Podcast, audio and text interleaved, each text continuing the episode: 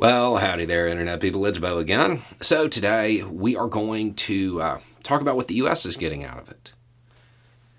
And it's a fair question. Um, I guess over the holidays, uh, a lot of people talked with family members, and their parents or whomever had things to say about the amount of money the United States was spending on Ukraine and wanted to know what the U.S. was getting out of it. Because, you know, their right wing talking points, it's about money, not people, you know, and everything that we've seen in that footage, just about the money. But at the same time, it's not an unfair question. Something that we've talked about on this channel repeatedly. Nations don't have friends. They don't have morality. They don't have ideology. They have interests. So, the 50 or so billion dollars, what's the U.S. getting for that? Okay, first, on the other side of this, when Ukraine emerges from the other side of this war, it is going to be an economic power, a big one. If at the end of the war it is aligned with Europe, that's good for the United States. It's good for NATO. We're talking about economic alignment right now. If it falls and becomes a Russian colony, that economic power flows to Moscow. It gets extracted out of Ukraine and sent to Moscow. Um, so that's one thing. And undoubtedly, the, the billions that have been spent, that investment would pay off just from the economic benefits. The other thing that NATO gets, and therefore the United States, is a Russia in check. If Ukraine succeeds on the other side of this, they're going to be an economic power that just went through a war that had a whole lot of help from the West. Even if they don't join NATO, they're going to be very much aligned with NATO, and they're going to have a military, and they're going to be right up against Russia's border that limits Russia's ability to make aggressive moves on the international stage. That is worth $50 billion. So now we have two things. And then you have the big one. The United States is buying a degraded Russian military. We uh, we talk on this channel about foreign policy, the international poker game where everybody's cheating, right?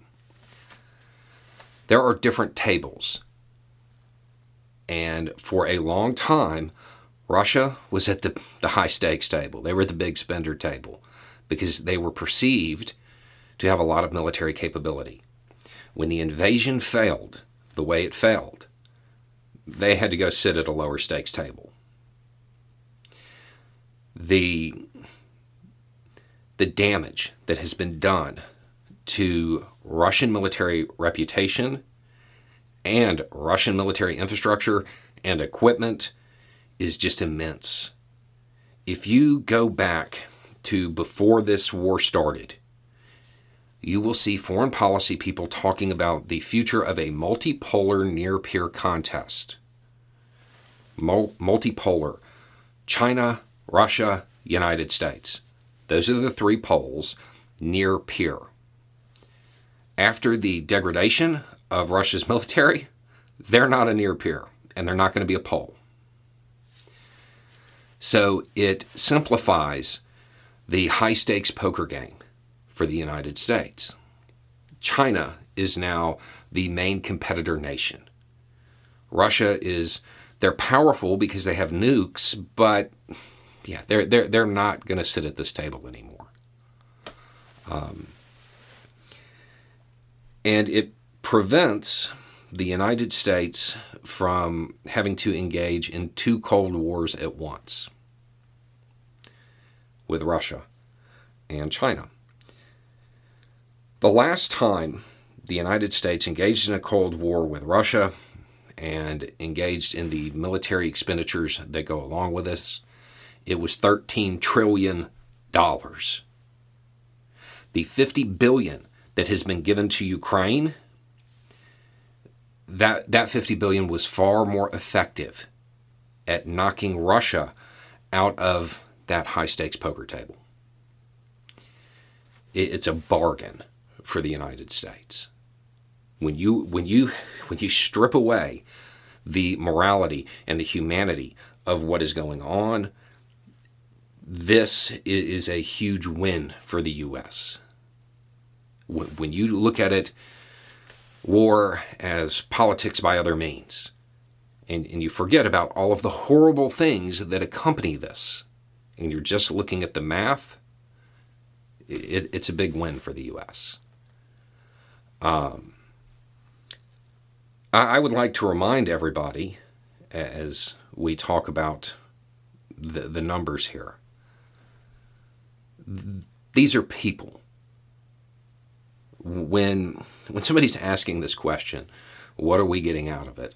I understand it from a, you know, two sizes too small heart. I, I get the question, and it's a legitimate foreign policy question.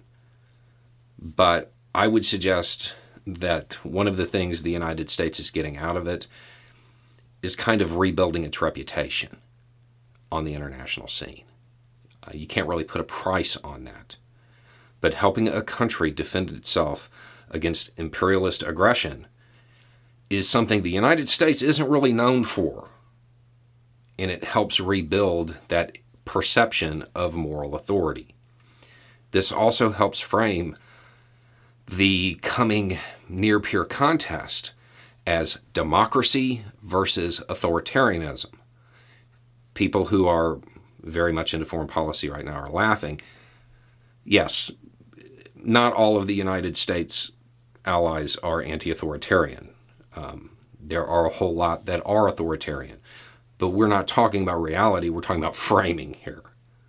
It also gives them that. Um, I would point out that the people in Ukraine want to be Ukrainian. They don't want to be Russian. I, I think that for a lot of people, that's kind of being lost.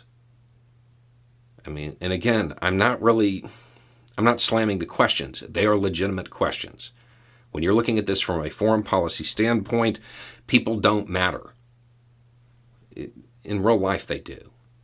Just always uh, bring it back to the fact that all of this money is spent on weapons because there are people who are having rockets rain down on their heads. So, anyway, it's just a thought. Y'all have a good day.